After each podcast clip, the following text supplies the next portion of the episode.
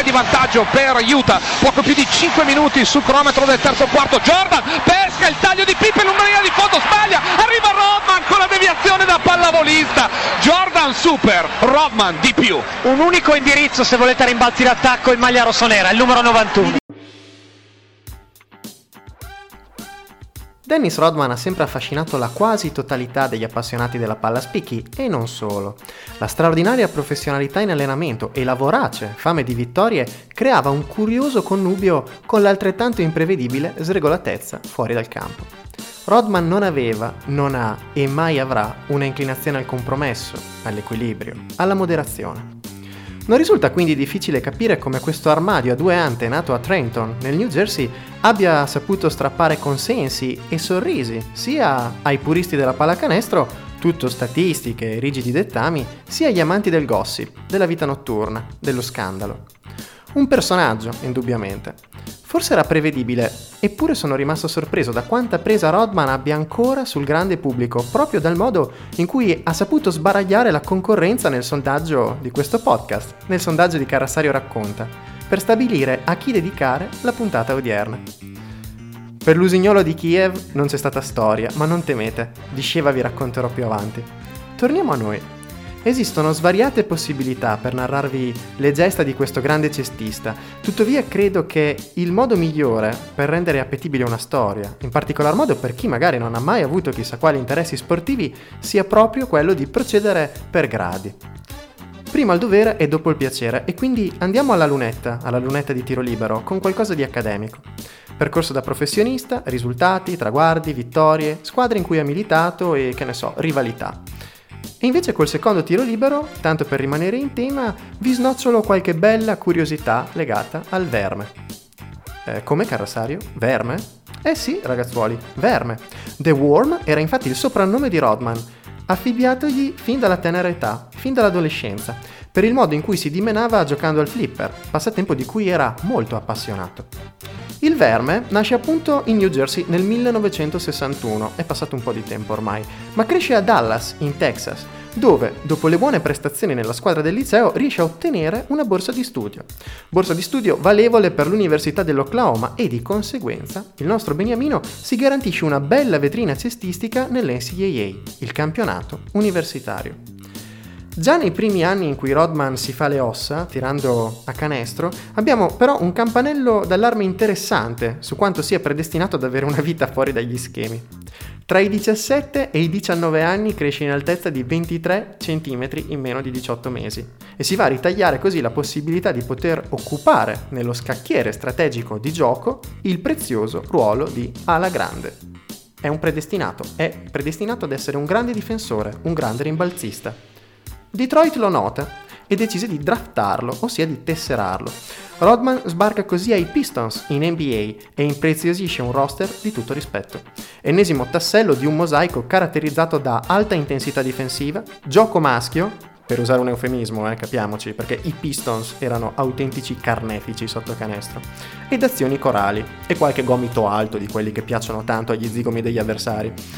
L'anno è quindi ora il 1986 e fino al 93 il nostro amato eroe colleziona la bellezza di due titoli NBA con la franchigia del Michigan.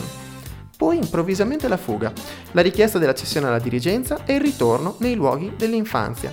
Torna in Texas, ma questa volta agli Spurs, a San Antonio.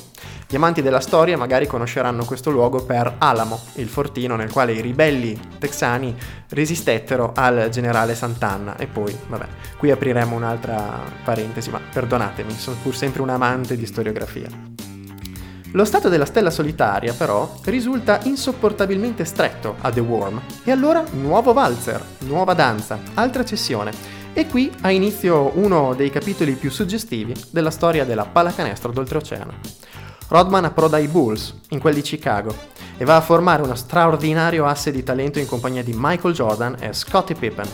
Vince tutto e lo vince per tre anni di fila, 1996, 1997 e 1998. Questo sancisce il three-peat, ossia l'entrare di diritto negli anali dello sport USA per aver vinto tre stagioni di fila un titolo professionistico.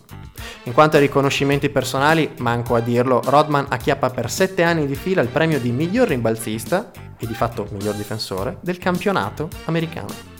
Probabilmente è stato ampio merito di Phil Jackson, De- Jackson perdonatemi, mi impappino facilmente, capo allenatore a Chicago se il nostro verme sia riuscito a rimanere lucido, prolifico e affidabile in campo nonostante una vita dedica agli eccessi più spettacolari che si possano immaginare, di cui a breve arriverò a narrarvi. Ricordatevi bene queste parole di Jackson perché sono premonitrici. Uno che di campioni ne ha allenati in abbondanza. Rodman, disse il coach, non è solo uno straordinario faro in campo, non è solo un punto di riferimento per tutta la squadra quando le cose si mettono male. Rodman è indubbiamente anche il miglior diamante grezzo, il miglior atleta che io abbia mai avuto la fortuna di allenare. Parole forti, parole veramente interessanti di uno tra i più grandi tecnici della storia della pallacanestro. Dopo i Bulls, un inevitabile declino. Del resto però ogni atleta, e quindi anche Rodman, ha la sua parabola, purché lunga possa essere. Insomma, qui vi ho dato una visione d'insieme del Rodman Terminator, il Rodman campione. Vi ho dato un'infarinata perché volevo che capiste dove si andava a parare quando vi capita il suo nome fra le mani. Ora però ragazzi drizzate le antenne perché ci trasformiamo nella versione di entertainment di Carasario racconta, perché arriva il lato demoniaco della faccenda, o quantomeno goliardico. Allora, punto 1. Rodman si è portato a letto niente poco di meno che Madonna, e manco a volerlo lui. All-Star Game del 1994. The Worm fa girare la testa con qualche giocata sopraffine alla piccante Veronica Ciccone, alias appunto Madonna, che chiede immediatamente di poterlo conoscere non appena sia terminata l'esibizione. Rodman parla di, delle notti che seguono con grande enfasi, ma anche con una certa preoccupazione testuali parole sue. Quella mi obbligava a non usare il preservativo. Ho avuto per settimane l'ansia di diventare il padre dei suoi figli. Direi che abbiamo rotto il ghiaccio. Passiamo ad altro. Punto 2. Amori stravaganti, ma non solo. Nel 2013, con la scusa di una partita di beneficenza, Rodman e il suo entourage sono stati i primi statunitensi, ragazzi questo è incredibile, a rimettere piede sul suolo nordcoreano dopo non si sa quanti anni facendo breccia addirittura nelle simpatie di Kim Jong-un, tiranno del paese. I due si rivedono a cadenza regolare proprio in Nord Corea e non è raro che si rechino insieme a pesca o a cena, come testimoniano le foto sui profili social di Rodman. Punto 3. Ancora Cupido, un Cupido ubriaco eh, probabilmente. Rodman è stato sposato per la bellezza di 9 giorni, Dopodiché ha chiesto l'annullamento. Il nostro eroe era convolato a nozze a Las Vegas con la playmate ed attrice dell'allora Baywatch Carmen Electra. Una bella sgallettata. Poi hanno evidentemente smesso di ubriacarsi e passata la sobria, tutto annullato. Quell'uomo, ragazzi, è un genio. Punto 4.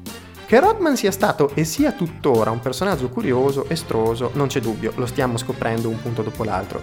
Del resto, però, anche il papà è stato un personaggio alquanto singolare. Come direte voi? Beh, tale padre e tale figlio. Rodman sembra che abbia la bellezza di 28 fratellastri, dislocati per gli Stati Uniti. Insomma, dove passava il papà, cresceva un piccolo Rodman, per così dire. Punto 5, passiamo ad altro.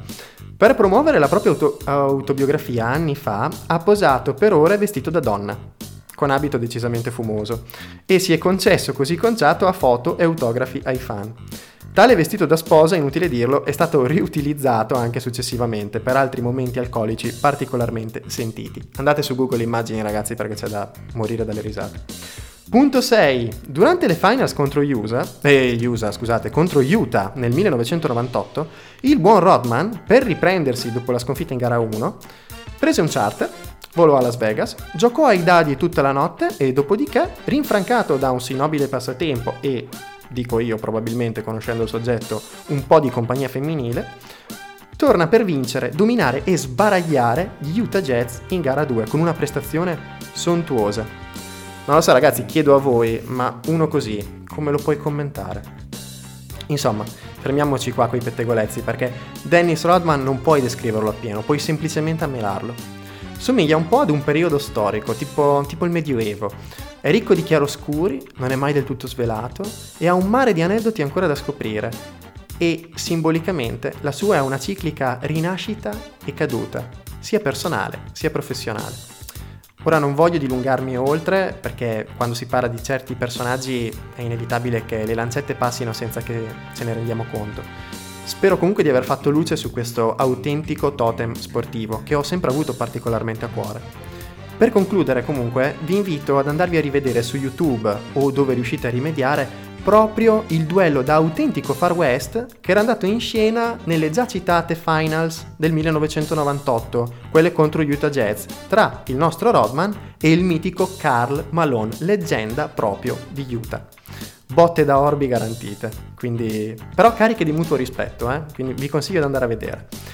Io ragazzi mi fermo qui e vi ringrazio di cuore, come sempre, per essere stati in ascolto anche in questa puntata. Vi do un grande abbraccio e vi saluto e noi ci torniamo a sentire alla prossima settimana. Qui dal vostro Carrassario è tutto. Tanti saluti, a presto, ciao ragazzuoli.